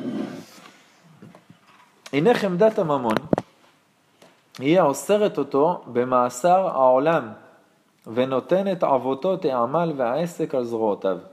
כמו שכתוב, אוהב כסף לא ישבע כסף. תבוא לאשתך, תגיד לה, את רוצה שהרלה תתקשר אלייך? מה זה אומר? שבשנייה שהרלה מתקשרת אליך, אתה מקבל מאסר עולם. אני הייתי מסנן, היא לא מתקשרת, אבל הייתי מסנן אותה. אתה, מאסר עולם. מי זאת אתה אריאלה? יכול לעשות הכל לא מחר. יודע, מסנן את כל מי שחסוי. אנחנו מדברים על אריאלה, אריאלה. מי זאת אריאלה? סתם, מסכן, אין לי מושג מי זאת, אבל אה, לקחתי אותה כמשל. לא. הוא אומר לך, הממון זה מאסר עולם, ומה מה הזיקים של המאסר עולם? העבותות, מה, מה עוזק אותך? עבותות העמל והעסק. בסדר? אשתך לא תראה אותך, הילדים לא יראו אותך, אין לך חיים, אין לך שבת, אין לך שמחה, אין לך כלום, בגלל העסק והממון והעמל להשיג אותו, הלכו לך החיים, עדיף היה שתשב בכלא, תלמד תורה או שסתם תשחק שחמט. לפחות היית חושב, כותב מכתבים לילדים, עושה התבוננות, דוקר איזה מישהו על הדרך. אבל כל החיים להיות עסוק בממון שאחרי זה הולך לאיבוד, איך, איך ראיתי משפט כזה יפה מ- מקדמוננו? בתכריכם אין כיסים. לא, לא ראיתי שיש כיסים, אין לך איפה לקחת. צריך להיות אמ- אומרים, החליפה האחרונה היא בלי כיסים. אין כיסים, כן, צריך להיות אמיץ ולעשות שינוי. אמן. זה כל הספר. היה איזו אישה אחת שבצבא, בעלה כתב לה, כשאת קוברת אותי, שימי את כל הכסף אצלי בתוך הארון. ובאמת, כשהוא נפטר, כולם ראו אותה מגיעה עם קופסה, שמה בתוך הארון, סוגרת עם מסמרים ואומרת, יאללה, תקברו. באות אליה חברות שלו, אמרת מה, את משוגעת? באמת שמת את כל הכסף? אומרת לה, כן. הוא אומר, למה זה בזבוז? הוא אומר, לא, שמתי הכל בבנק, רשמתי צ'ק ושמתי את הצ'ק, אם הוא רוצה, שיפדה. אין מה לעשות עם זה. רבי נחמן אומר, בסופו של דבר, או שלוקחים את הממון מהאדם, או שלוקחים את האדם מהממון. ביחד זה לא חיבור שהוא טבעי לאדם. אין לך באמת איך להתחבר עם ממון מבחינה של נצח, לא מבחינה של זה, אלא אם כן תיתן אותו לצדקה. נותן צדקה, זה עולה למעלה, נרשם לו, שמר איזה משהו לנצח. פה, בסדר, יש לך איכות חיים, הכל וזה, אבל איכות חיים אני יכול להשיג גם עם עבודה אחת. אני לא צריך כל היום בעבותות העמל, בחמדת הממון, רוצה עוד כפול שתיים, אז שכל הס- חובקי עולם. זה כבר מאסר עולם, תירגע. הוא מדבר על החמדה, הוא לא מדבר על הממון. זאת אומרת שהוא עושה את הממון כחמדה. זאת אומרת, הממון הוא לא. אם הבן אדם עובד, כמו שאנחנו עובדים, יש לו איזה פרנסה, אשתו גם עובדת, משלם משכנתה, יש לו אוטו, ילדים, יש לו מה לתת להם לאכול, חוגים, הכל בסדר. לא, הוא רוצה מעבר. כל מה שמעבר למה שאתה צריך זה חמדת הממון. כן. אף אחד לא מדבר איתך לא לעבוד לזה, בית מדרש, פת בלחץ ומים במשורה תשתה. לא, לא מדבר פה. הוא אומר כל מה שמעבר למה שאתה צריך. כל מה שמעבר זה חמדה. תצבע אותו, זה חמדה, זה מה שיוריד אותך לטמיון. למה? כי גם כשתשיג את זה, אתה תרצה כפול שתיים. חז"ל מגלים לנו, אני לא יודע, לא הייתי במקום הזה. אומר לך, זה תהליך. אומר לך, זה שלמה המלך בקהלת, אוהב כסף לא יזבע כסף. שלמה המלך הכיר מה זה עסקים חובקי עולם מכל הכיוונים שלהם. והוא אומר לך, תדע לך, זה אהבה שלא תמצא שובעה, זה לא ייגמר. לא, אתה מבטיח לך, תן לי מיליון דולר, אני אסתפק בזה, הכל יהיה בסדר. הוא אומר לך, לא, זה לא יהיה בסדר, אני מבטיח לך, זה לא יהיה בסדר. גם אם אתה, מבחינת האישיות שלך, היית יכול להסתדר, וזה היה בסדר, זה שחז"ל כבר קבעו את זה, אכלת אותה, זה יקרה גם לך, רק בגלל הקביעה הזאת של חז"ל. הרב, זה לא רק בגלל זה, זה גם כן המציאות מביאה אותך לכך שאתה מאבד את ה... את ה... אמ, לשים את הביטחון שלך בהשם לחלוטין. כי מה קורה? מתי שאתה משיג את זה, אתה עושה ביטוח מנהלים מיוחד, וביטוח פרישה, ופנסיה מיוחד. דיברו פה על הדאגה, ואז- מרבה נכסים, ואז הרבה מה- דאגה. מה קורה? אתה סומך על כל מה שעשית, במקום לסמוך בהשם. התבלבלת לרגע. אתה כולך לנתיב אחד, כי למעשה אתה צריך לשים את הביטחון בהשם. לפי ההלכה, זה, מותר... זו הבעיה, זה רגע, מלכודת. סימון. מלכודת. שמעון חי הלוי. לפי ההלכה מותר לעשות ביטוח. לפי הלכות אמונה, שזה לא הלכה בשולחן ערוך, זה כל אחד כמה שהוא לוקח על עצמו, לא פשוט בכלל שמותר לעשות ביטוח. המהרש"א כותב על הגמרא, הגמרא כותבת כל המכניס כלב לתוך ביתו, אה, יש שם כל מיני דברים, ראש גיהנום וכל מיני דברים כאלה, ויראת שדי יעזוב, פורק מעליו יראת שמיים. שואל המהרש"א, מה הקשר יראת שדי יעזוב, פורק מעליו יראת שמיים, כלב, אני סך הכל הכנסתי כלב שמירה, מדובר שם הגמרא על כלב שמירה, לא על אה, כלב אה, ככה מחמד, עם סוודר, שאתה רוצה, ראית אתכם עם סוודר? הורג אותי. הילד שלי היום נפל לו העיניים, הוא אומר, מה זה, הוא עם סוודר? השם יעזור. אתה יודע כמה ילדים קר להם שאין להם עכשיו סוודרים? אני לא מסוגל, לא מסוגל להבין את זה.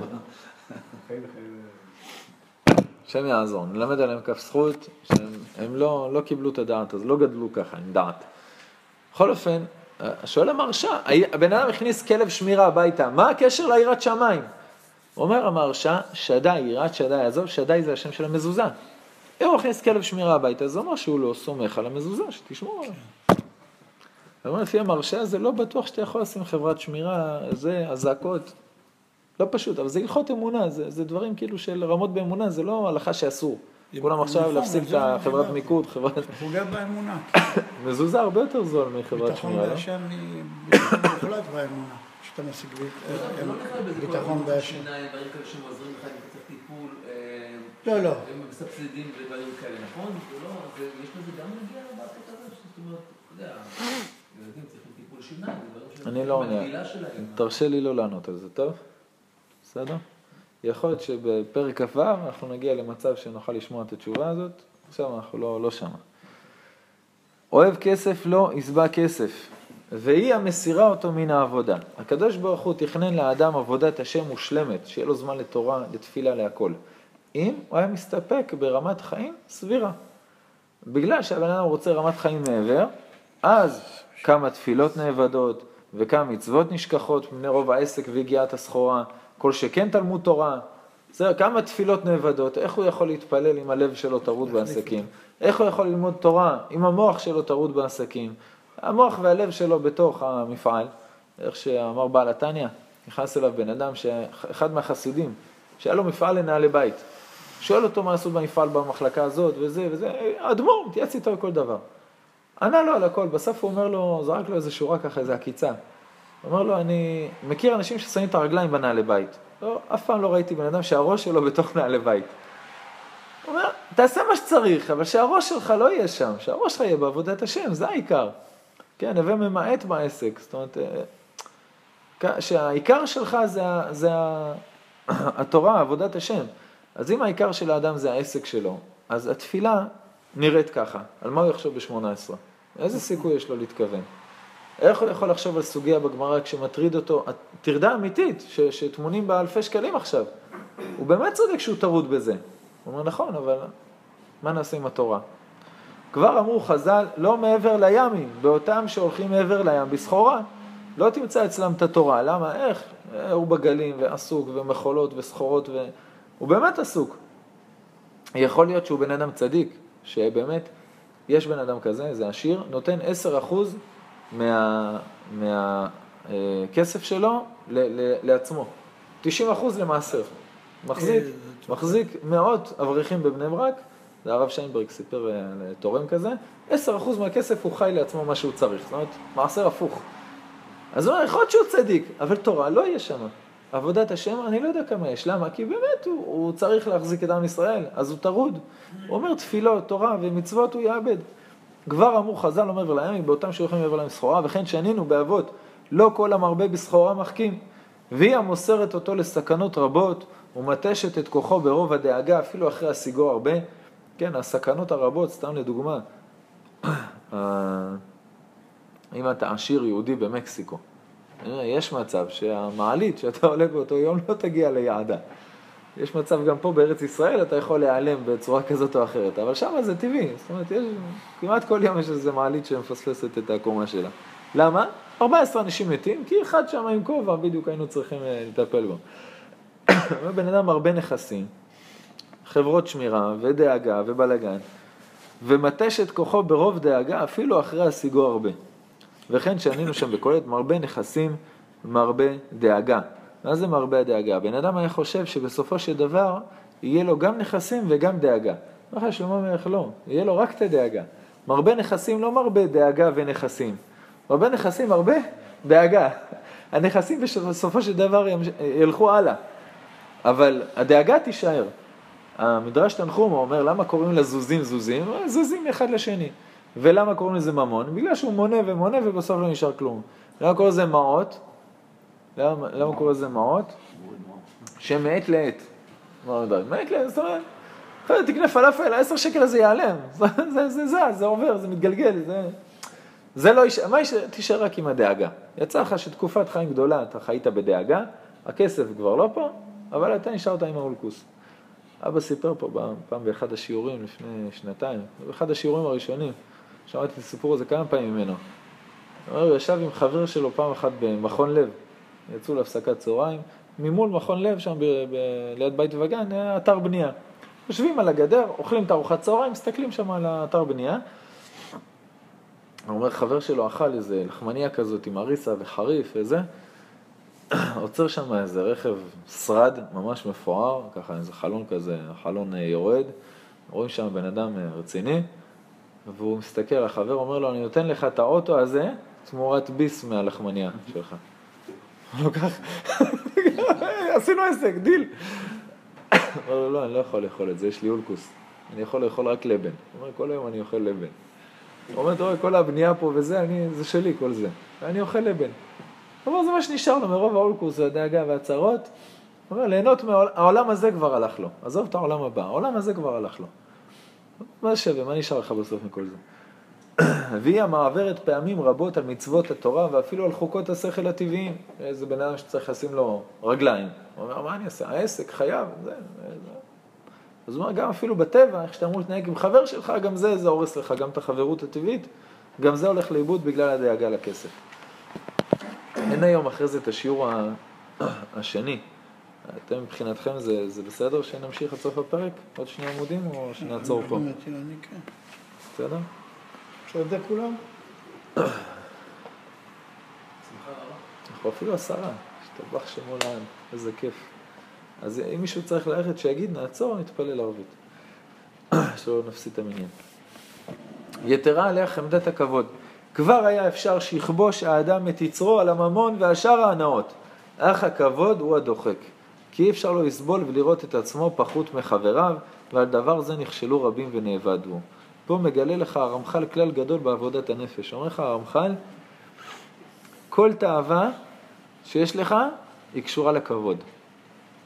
בסופו של דבר, אם תחפור עמוק עמוק, תוריד את כל הבגדים שמסביב לתאווה הזאת, תגיע לנקודה שורשית, זה כבוד. תאווה של האוכל, הוא אומר שאני אוכל יותר מהחבר שלי. הוא אוכל זה, אני אוכל דברים יותר טעימים. כסף שלי יותר. הנאות, הוא אומר, אני אהנה פה הכי מכולם. הוא אומר, אם בסוף תוריד, אפשר שיכבוש אדם את העצר של הממון וכל שאר ההנאות. הכבוד הוא דוחק שלא יהיה פחות מחבריו, לכן מגיע גם הכסף וכל שאר ההנאות. אבל זה מתנגש עם קנאה, זה אותו עובדה בעצם. הוא אומר, זה החיות. אם הוא קנאה, אז הוא רוצה שיהיה לו יותר, גם כבוד רוצה... הוא אומר, אחות הקנאה זה החמדה והתאווה, מה שהוא התחיל. הוא אומר, זה הם שניהם שורשים מאוד קרובים, בהחלט. והנה ירובעם בן נבט, לא נטרד מהעולם הבא. עכשיו, העולם הבא זה שכר שהוא לנצח, והוא זכה בעולם הבא. ולמה הוא איבד את זה? בעבור הכבוד. הוא מה שאמרו חז"ל, תפסו הקדוש ברוך הוא בבגדו ואמר לו, הקדוש ברוך הוא מדבר איתו, מגיע לעולם הבא, הוא ילך בראש עם הכבוד, כל זה הוא זרק לפח על הכבוד. מפחיד, מפחיד. אמר לו, חזור בך, ואני ואתה ובן ישי נטייל בגן עדן. איך חברו אותה, עם דוד המלך ועם הקדוש ברוך הוא. מה אתה מוכן לתת בשביל זה? עזוב שאני מבטיח לך גן עדן, עזוב גן עדן, נטייל בגן עדן עם הקדוש ברוך הוא דוד המלך. אמר לו מי בראש? אמר לו בן ישי בראש. אמר לו, אי אחי לא בעינן, לא רוצה. קח את העולם הבא. אבל בהתחלה הוא אמר לו, אני, אתה ובן ישי. נכון, כלומר, הוא מצא לו שאתה מעל בן ישי. נכון, כן? נכון, אתה צודק. אבל-. אבל מי יכול להיות בראש? כתוב בספרי הקבלה שמי שיכול להיות בראש ביחד עם הקדוש ברוך הוא, זה הקדוש ברוך הוא הרי תמיד בראש בסופו של דבר, זה רק מי שהגיע למידת ההשתוות. מה זה מידת ההשתוות? זה מידה, לעניות דעתי, הכי קשה שאפשר, לעבוד עליה. שכל מה שקורה לך, אתה מקבל בשוויון נפש. בן אדם קילל אותך, קילל את אימא שלך, פירק אותך מכות, ביזה אותך ליד כל המשפחה, ליד כל החברים, ליד כל הבית הכנסת, והסביר לכולם כל מיני דברים עליך שהוא מכיר אותך מגיל קטן, זה בעיניך, אתה, הלב שלך מרגיש אותו דבר, כאילו הוא אמר עליך שבחים ליד כולם. הם קולטים את, הטירוף של המידה הזאת? אתה שואל אם זה אפשר להגיע לשם? דוד המלך עולה לו השתוות, אבל הוא ציווה בנו, לא חסר אותו. בגלל כבוד המלכות. חז"ל אומרים שהוא בא אליו, הוא בא ומקלל אותו קללה נמרצת. כן. נואף, וזה, שם הגמרא מפרטת מה הוא קילל אותו, דוד המלך עם 400 בחורים ומלך ישראל נמשך למלך על ידי שמואל הנביא. הוא אמר לו, השם אמר לו כלל, עזוב אותו. עכשיו, כבוד המלכות, כבוד המלכות, שלמה יטפל בו. אני צריך לכבוש את המידות שלי. אבל מידת ההשתוות, יכול להיות שאז באותו זמן, דרך אגב, החידה כותב שבאותו רגע שהוא יתגבר על הדבר הזה, הוא זכה להיות הרגל הרביעית במרכבה. אברהם, יצחק, יעקב, דוד, חגתם, חסד, גבורה, תפארת, מלכות. מה מלכות? יש שני צחות, יסוד, יוסף, משה, אהרון, דוד. הרגל הרביעית, למה? בגלל ששתק על המעשה הזה. יש הבדל בין לשתוק לא להגיד לבין לקבל את זה כאילו... אז יכול להיות שבאותו זמן הוא רק שתק ועל זה הוא קיבל, אבל בסופו של, בסופו של דבר, סוף ימיו הגיע למידת ההשתוות. אם לא, הוא לא יכול להיות בראש. אבל מה- אבל-. אבל עובדה, אבל עובדה שה... ודאי, ליבי חלל בקרבי, הכל. אבל עובדה שזה יצא לפועל בסופו של דבר, זה, מלמד שכן הטינה נשמרת. לא, מה שחז"ל שואלים, אז למה הוא ציווה את שלמה? אפילו שזה, מה זה? רגע, רגע. הטינה נשמרה. רגע, רגע, יש ואחר הלכה, כך הוא אמר לבנו לחסל אותו. יש הלכה, יש הלכה. אז מה אם זה דוד? רגע, יש הלכה. אז מה אם זה דוד? אתם סתם מתווכחים, אתם סתם מתווכחים. אז תכף תעשה אותו גם כן אלוהים. דוד זה דוד, איך זה רע? נתלוש את האוזניים עוד שנייה. משיח בן דוד. רגע, רגע. אתה לא מרוקאי, מה? דוד המלך, יש לו הלכות, הוא מלך. יש ברמב"ם הלכות מלכים, כמו שאתה לא יכול לחלל שבת, ככה יש הלכות מה לעשות מלך.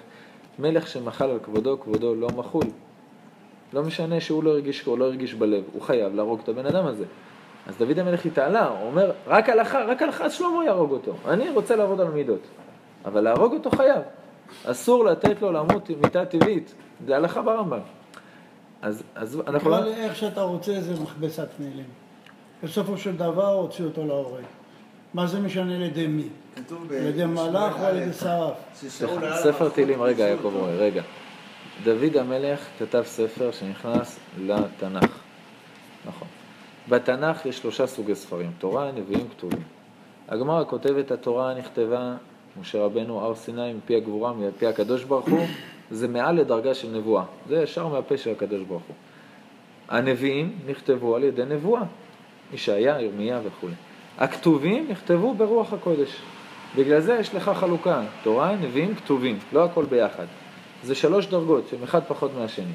החידה כותב, ספר תהילים נכנס לתנ"ך, זה אומר שהתהילים נכתב ברוח הקודש. בתהילים יש הרבה שבחים על דוד המלך. אומר החידה, איך הוא כתב את הדברים האלה? אתה כותב שבח על עצמך? אומר, חס וחלילה שדוד המלך יכתוב על עצמו, אבל בגלל שזה נכתב ברוח הקודש, הוא חייב לכתוב את זה. עכשיו, אתה מתווכח נגד כל השבחים, ליבו חלל בקרבו, חלל, אין לו יצר הרע. הרגת יצר הרע, זה פסוק מפורש בתהילים בתנ"ך. אתה מתווכח עם זה, אתה אומר שזה לא נכון. בסדר, זה מידה. זה מידה שהוא עבד עליה, זה מידה שהוא קנה אותה. לא, התורה הוא- מעידה על משה, הוא- עניו הוא- מכל האדם. הוא נלמד מסכים? כמידה, הרב. הוא לא נלמד כדוד המלך האדם. הוא אה. נלמד כמידה. התורה כותבת משה רבנו, משה עניו מכל האדם, על פני האדמה. זה מידה תיאורטית או שמשה היה כזה? לא, משה נביא. פה דוד הוא הוא מידה. דוד היה רוח הקודש, שזה עשירית מנבואה. מה זה משנה אבל? מה זה משנה זה לא שמשה היה. נביא? לא, לא, חבר'ה. אני שואל ברצינות, מה זה משנה שמשה. היה נביא? לא, אני יודע על מה אני בתנ"ך, מדבר, זה מידה. מה זה משנה שמשה היה נביא? למה זה כן וזה לא? לא, לא מדובר על כן ולא. אני מדבר... למה משה אתה מסכים ודוד המלך לא?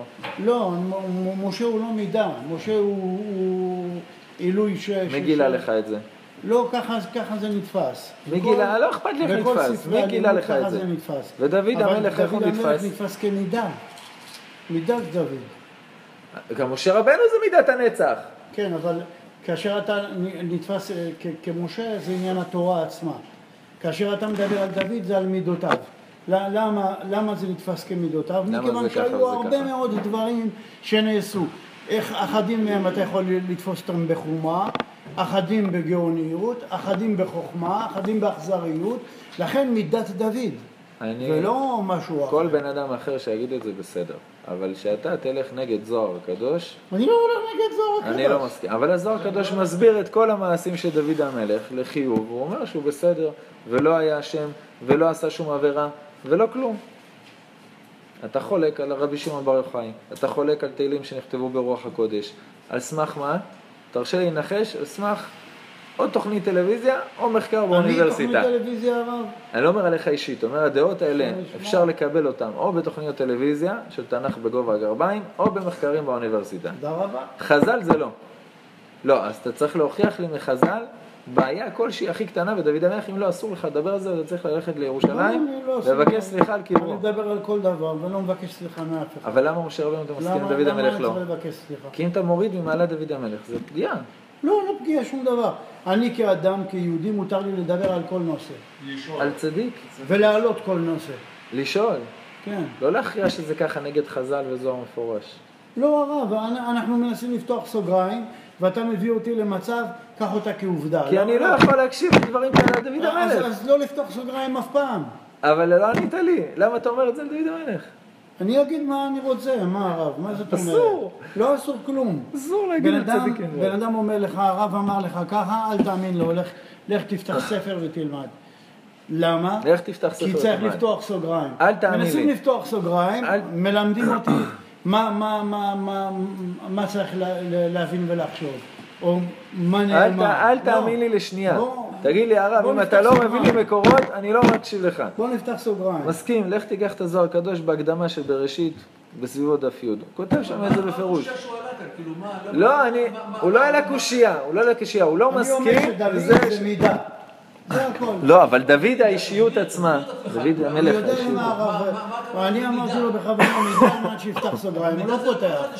לא הוא יודע למה הוא אומר, כל השבחים שנאמרו על דוד המלך, זה מדובר על מידת המלכות, כן. על המידה שדוד המלך נדבק בה וכולי. אני אישית אומר, חז"ל אומרים נגד סימו, זוהר, חז"ל, גמרות, מדרשים, הכל אומרים נגדו.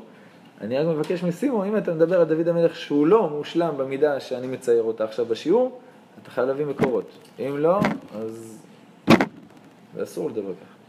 אני הבאתי מקורות. בסדר? יש עליך חובת ההוכחה להביא לנו מקורות הפוכים. אם לא, אז אסור לדבר ככה. זה נקרא זה פשוט דוד בתהילים, זה מה שדוד אמר, מה הוא עשה. זה. זה שכתוב שזה משל לזה, משל לזה, משל לזה, בפשט זה גם קרה. הרב אלעזר, במשך שעה וחצי, לפני ש... ארבע שנים, בליל שבועות, תיקון של שבועות, עוד היינו עושים את התיקון שם, היינו מזיזים את ה... שמים שם שולחנות, שעה וחצי דיבר על כל הסיפור עם דוד המלך וכל מה שהיה שם. שעה וחצי, גם בפשט, הראה איך הכל בסדר, הכל דבש, דוד המלך לא חטא. ואפילו הוא לא התחיל עם הזוהר הקדוש, הזוהר הקדוש מתאר בדיוק את כל מה שהיה שם על פי הפנימיות, ועל פי הפשט, ועל פי הדרש והרמז, וקובע שם הקביעות. לחלוק על רבי שמעון בר יוחאי, אתה צריך מקורות אחרים. טוב, סימון? לא.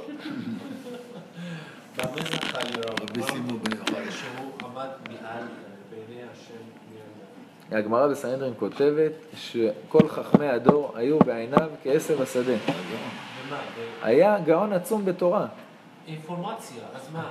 נכון? כמו המחשב שלי, אז מה? אני איתך לגמרי במשפט הזה.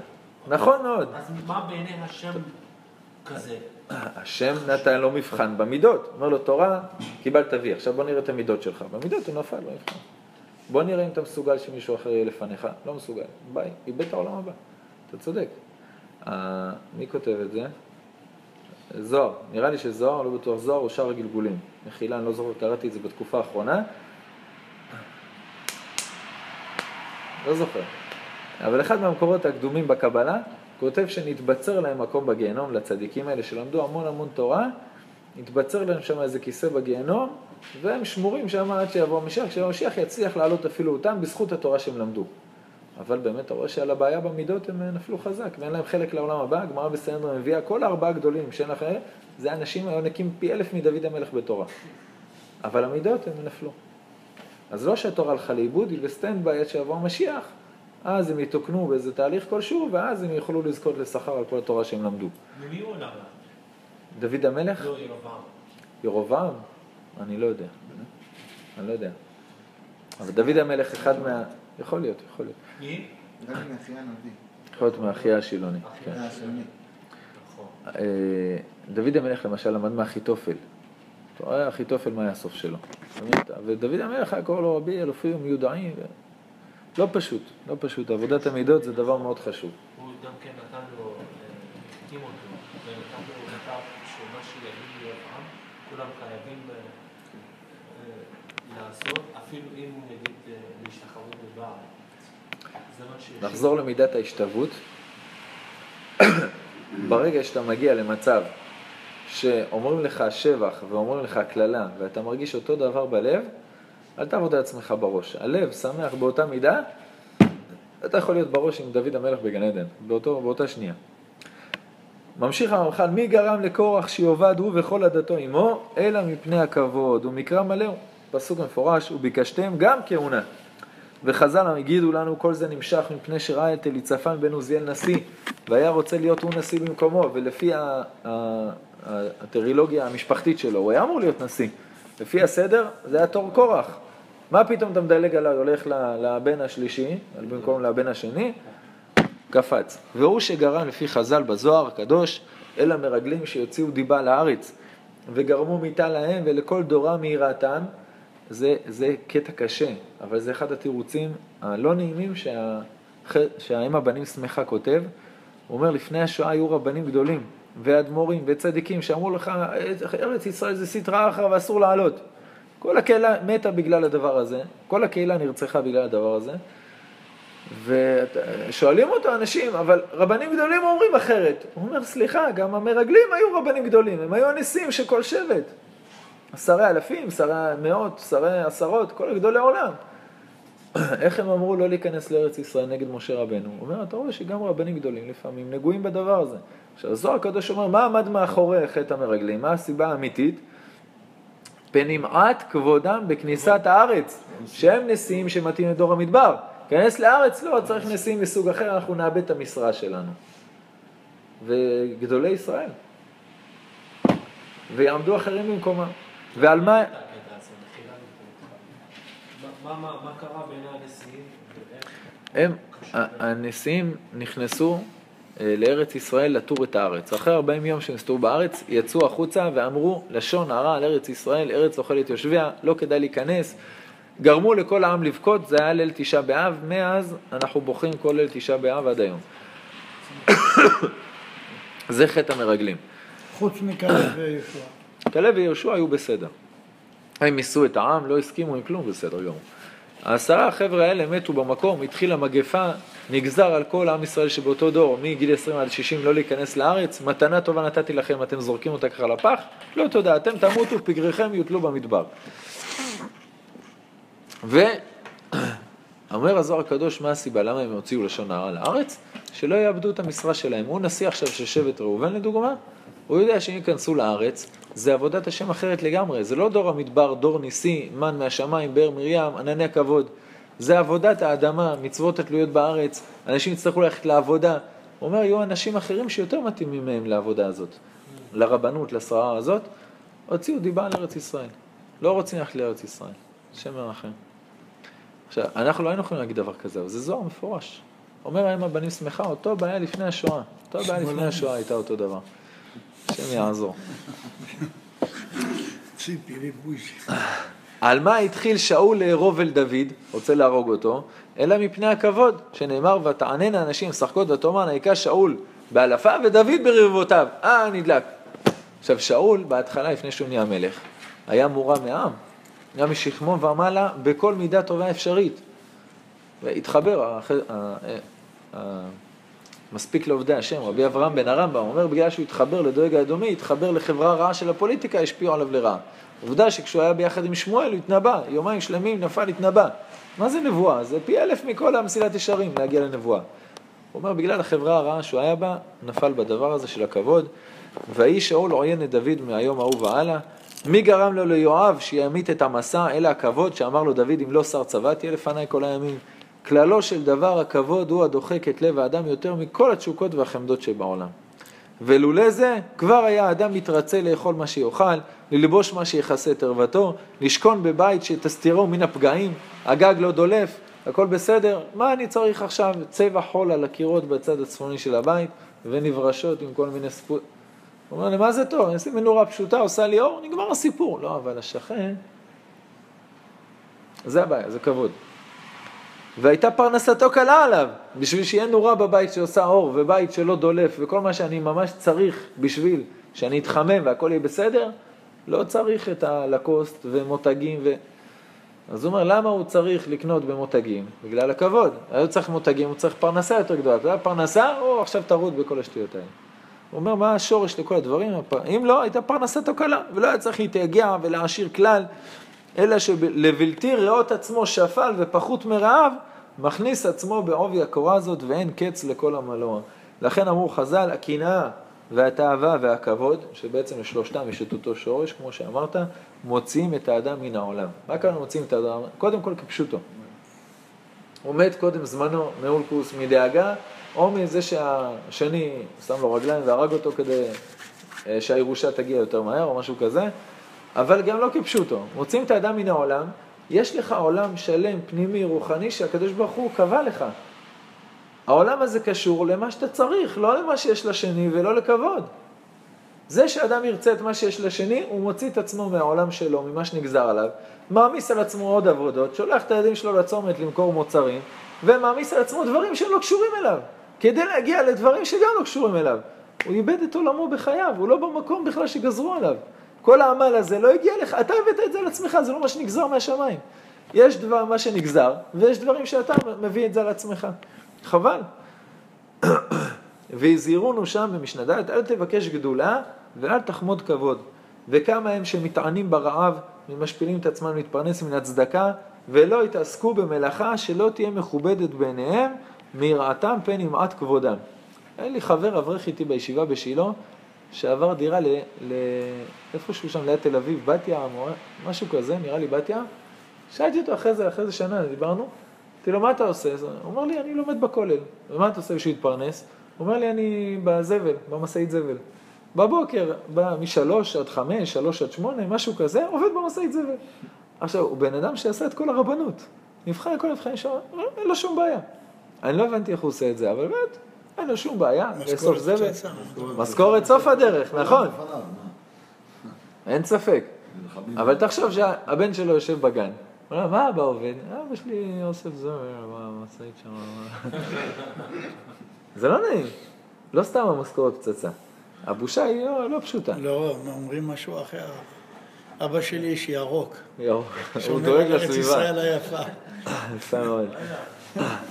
אחותי, כשהיא הייתה בגן, היה איזו תקופה שאימא שלי הייתה צריכה לאכול בשר, הרופא אמר לה, את חייבת לאכול בשר, חסר לך כך וכך דברים בגוף. ואבא שלי ארגן ביישוב סיומי זוהר ותקרא זוהר ואיזה חוברת אתה לוקח וזה. אז בגן שואלים אותם כל אחד מה ההורים עושים. אז הוא אומר, אמא אוכלת בשר ואבא קורא זוהר. זה מה שההורים עושים כל היום. תשמע, אני, אני מעריץ אותו. אה, בן אדם מסוגל באמת לעשות את זה, לעבוד בזה, להתפרנס, לשבת אחרי זה בכל, מקלחת, לבוש בגדים אחרים, לשבת בכל ללמוד כל היום. דבש.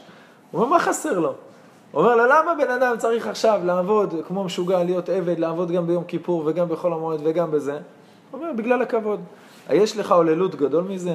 ויותר ירצו בבטלה מביאה לידי שעמום ולידי זימה ולידי גזע ולידי כל גופי עבירות שלא להשפיל מעלתם ולהבזות כבודם המדומה. תגיד לו, תעבוד בגינון או במשהו, לא, זה לא, לא בכבוד שלי. אז מה הוא עושה? מתפרנס מן הצדקה. הולך, מה, אני לא אומר שכולם ככה. אני אומר, אבל יש עניים שמגיעים אליך, הוא אומר, אבל אתה יכול לעבוד, למה אתה לא עובד? מה אני אעבוד? אין לי תואר. הוא אומר, לך תעשה, תנקה מדרגות. הוא אומר, לך, מה פתאום, אני זקן, נקה את המדרגות. הוא אומר, חבל, מה, להתפרנס על זקה יותר טוב? חז"ל אומרים לך, אהוב את המלאכה ושנא את הרבנות, ואמרו עוד פשוט נבלתה בשוקה ולה תמר גברא רבא אנא כהנא אנא. הוא אומר, תפשוט נבלה בשוק ואל תזדקק לבריות. עם כל הסירחון שלה לאבד את העורות והכל, אל, ת- אל, ת- אל ת- תושיט את יוחנן היד היה לצדקה. אתה יודע איזה דיכאון זה לקח נעל של מישהו. כל גדולי עולם, כן. אתה, יום אחד אתה שומע שיעור מהרב, עשרת אלפים אנשים היו יושבים שומעים שיעור, למחרת הם באים אליו שיתקן את הסנדל, נכון? רבי יהושע בן לוי וכל חכמי ישראל, היה להם מקצוע, הלל היה חוטב עצים. נכון? מה זה חוטב עצים? הוא היה חצי יום ביער, חוטב עצים, חצי יום הוא היה עובר בשכונה, מוכר את העצים.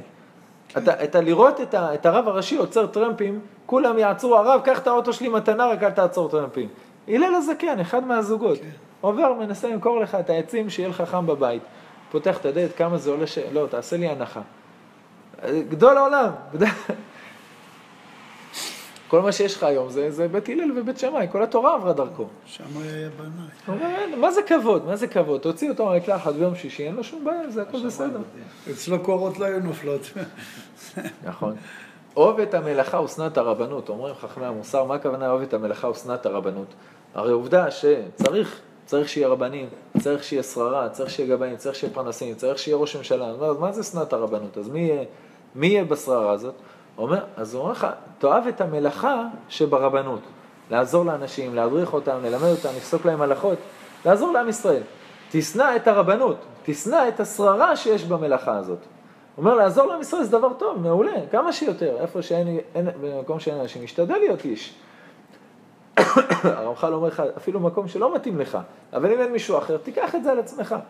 אבל שנא את הרבנות, הכוונה, תשנא את ה... לא זה שצריך לקום לך ולקרוא לך ויעשה... את זה תשנא, זה באמת סתם מיותר ומגיע על הדרך.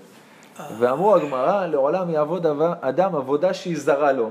אפילו דברים שהם לא לשורש נשמתי הרוחנית, אני לא מתחבר לעבודה הזאת. אל תתחבר לעבודה הזאת, אבל תפרנס את המשפחה, ואל אל תלך תאסוף צדקה, אל תצטרך לבריות. כלל הדברים הכבוד הוא מן המכשולות היותר גדולים אשר לאדם. תחשבו שאם בן אדם יעבוד בעבודה שהיא זרה לו, באמת עבודה שהיא פשוטה, זה יותר עבודת המידות. הוא יותר ויותר יתרגל שלא מכבדים אותו, ויתרגל לקבל את הכבוד מהקדוש ברוך הוא, שהכבוד זה השכינה ולא מאנשים אחרים. הוא לא יחפש את זה גם. ואי אפשר לו להיות עבד נאמן לקונו כל זמן שהוא חס על כבוד עצמו. כמה אחוזים שיש לך מהכבוד שלך, ככה אחוזים פחות שהקדוש ברוך הוא יכול להיכנס. כי על כל פנים יצטרך למעט בכבוד שמיים פני סכלותו. וזהו מה שאמר דוד המלך עליו השלום, ונקלותי עוד מזאת והייתי שפל בעיניי. שהוא רוקד שם לפני התורה ורוקד כאחד הריקים, אומרת לו אשתו מיכל. והתורה אומרת לא היה לה בן עד יום מותה, ביום מותה היה לה ילד, אבל כל החיים הצטערה בערירות, יש שהיא צחקה על דוד המלך. אמר לו, מה אתה רוקד כאחד הריקים, כאחד הפוחזים? לא, אני רוקד לתורה, אני בשמחת תורה, אדמו"ר פיאסצנה, שהיה לו אלפי, עשרות אלפי חסידים, אני לא טועה, ועד היום אתה מחובר לתורה שלו, לא יכול לזוז בלעדיה. שמחת תורה היה עושה סלטות, גלגולים בבית כנסת, כמו איזה אחד הליצנים. האדמו"ר, הוא אמר, לכבוד התורה, מה, דוד המלך יכול, אני לא יכול. והוא אומר כל השנה, הוא היה מגיע למקום שהוא עושה את הגלגולים האלה, את הסלטות בבית כנסת בשמחת תורה, כל השנה אני מרגיש שם קדושה מיוחדת. אה, פה עשיתי משהו מיוחד לכבוד התורה, מדהים. והכבוד האמיתי אינו אלא ידיעת התורה באמת, כמו שאמרו חז"ל, אין כבוד אלא תורה, שנאמר כבוד חכמים מנחה לו, הכוונה שבן אדם שלומד תורה, הוא מדבק בקדוש ברוך הוא, מדבק בשכינה, שהשכינה נקראת כבוד. כמה שיותר דבקות לשכינה, זה הכבוד האמיתי שאתה צריך לחפש, וזולתה אינו אלא כבוד מדומה וכוזב, הבל ואין בו מועיל. מה זה שווה כבוד של מנכ"ל? שאחרי שאתה הולך כולם צוחקים עליך מאחורי הגב. למה? אני נותן לך כבוד רק בגלל שאתה פה. הולך, בזעת. אתה אומר, זה כבוד של הבל. הם לא באמת מכבדים אותך, מכבדים את העבודה, את המשרה שלך. וראוי הנקי להינקות ולהיטהר ממנו טהרה גמורה, ואז יצליח, השם יעזרנו הדבר כבוד שמו. מסכם הרמח"ל את פרק י"א, פרק לא פשוט. הנה כללתי עדנה רבים מפרטי הנקיות, וזה בניין אב, כוונה כלל, לכל שאר המצוות והמידות כולם. הוא דיבר איתנו רק על דברים מסוימים, כבוד, אהבה, קנאה, עריות, כעס. הוא לא דיבר על כל התרי"ג מצוות. הוא אומר, אבל זה כללים שאתה יכול לקחת לכל מצווה ומצווה. בכל מצווה ומצווה יש לך את החלקים של הזהירות במצווה, יש את החלקים של הנקיות, שזה הרבה הרבה יותר דק ועדין לחפור בתוך עצמך. ישמע חכם ויוסיף לקח, ונבון תחבולו תקנה. והנה, אינני יכול להכחיש שיש קצת אורך לאדם להגיע לנקיות הזה, זה לא פשוט. קצת, לא יכול להכחיש שאתה צודק כשתגיד שזה קשה. אף על פי כן אומר אני שאין צריך כל כך כמו שנראה לכאורה. הוא אומר הדמיונות שיש לך מהקושי להגיע למקום הזה, הם באמת דמיונות. יותר קל להגיע לזה מאשר לדבר על זה. המחשבה בדבר הזה קשה מן המעשה. כאשר ישים האדם בליבו ויקבע ברצונו בקביעות להיות מבעלי המידה הטובה הזאת, איזה מידה שתבחר, תגיד, אני מת. אם אני לא עובד על זה למחרת, פתאום יראה שבמעט הרגל שירגיל עצמו בזה, תשוב לו קלה הרבה יותר ממה שיכול לחשוב. למה? כי יצר הראש אתה מתאבד, מנסה אותך על זה קצת, אומר, מעט הרגל שירגיל עצמו בזה, הניסיונות של היצרה, יבדוק כמה אתה רציני, רואה שאתה רציני, אין לו שום רשות לנסות אותך בזה יותר. זהו, זה קנית את זה, שבת שלום, הוא לא נוגע בזה, פתאום אתה אומר, מה, זה שטויות. איזה עוד מידה אני יכול לקחת על עצמי? ולפני כמה שיעורים דיברנו על זה, אני מבטיח, בשם הצדיקים, אני עצמי לא מבין בזה כלום. מבטיח בשם הצדיקים שהבטיחו. בן אדם ייקח על עצמו משהו לא הגיוני. במסירות נפש, אני מבטיח לו שאחרי חודש שהוא מתאבד על זה, הוא יגיע אליי ויגיד לי, תשמע הרב, זה שטויות לעשות את זה. כשעכשיו אתה חותם, הדבר הזה זה התאבדות, זה לא הגיוני, זה לא קשור אליי. מי שרוצה שינסה, שידע שיהיה לו חודש מאוד קשה, והוא יצטרך למסור לו את הנפש על הדבר הזה, והוא יחליט האם למות או להמשיך, אבל אחרי שהיצר הרע יראה שאתה רציני, ותראה שזה שטויות שהחומות האלה, כמו שרבי נחמן אומר, הן חומות של דמיון. הן נראות לך חומות ברזל, רק כשאתה רץ עם הראש בפנים ואתה אומר או שאני מת או שאני עובר, פתאום אתה עובר ואתה אומר, וואי, לא היה פה כלום. ככה רבי נחמן מתאר את זה, וזה עבודת השם. והשם יעזרנו דבר כבוד שמו, אומר הרמח"ל, זה דבר שהניסיון יוכיח אמיתו. אתה רוצה להתווכח? תבדוק. אומר, הניסיון יוכיח אמיתו, בעזרת השם שבוע הבא, תסתכל בעמוד רמ"ח,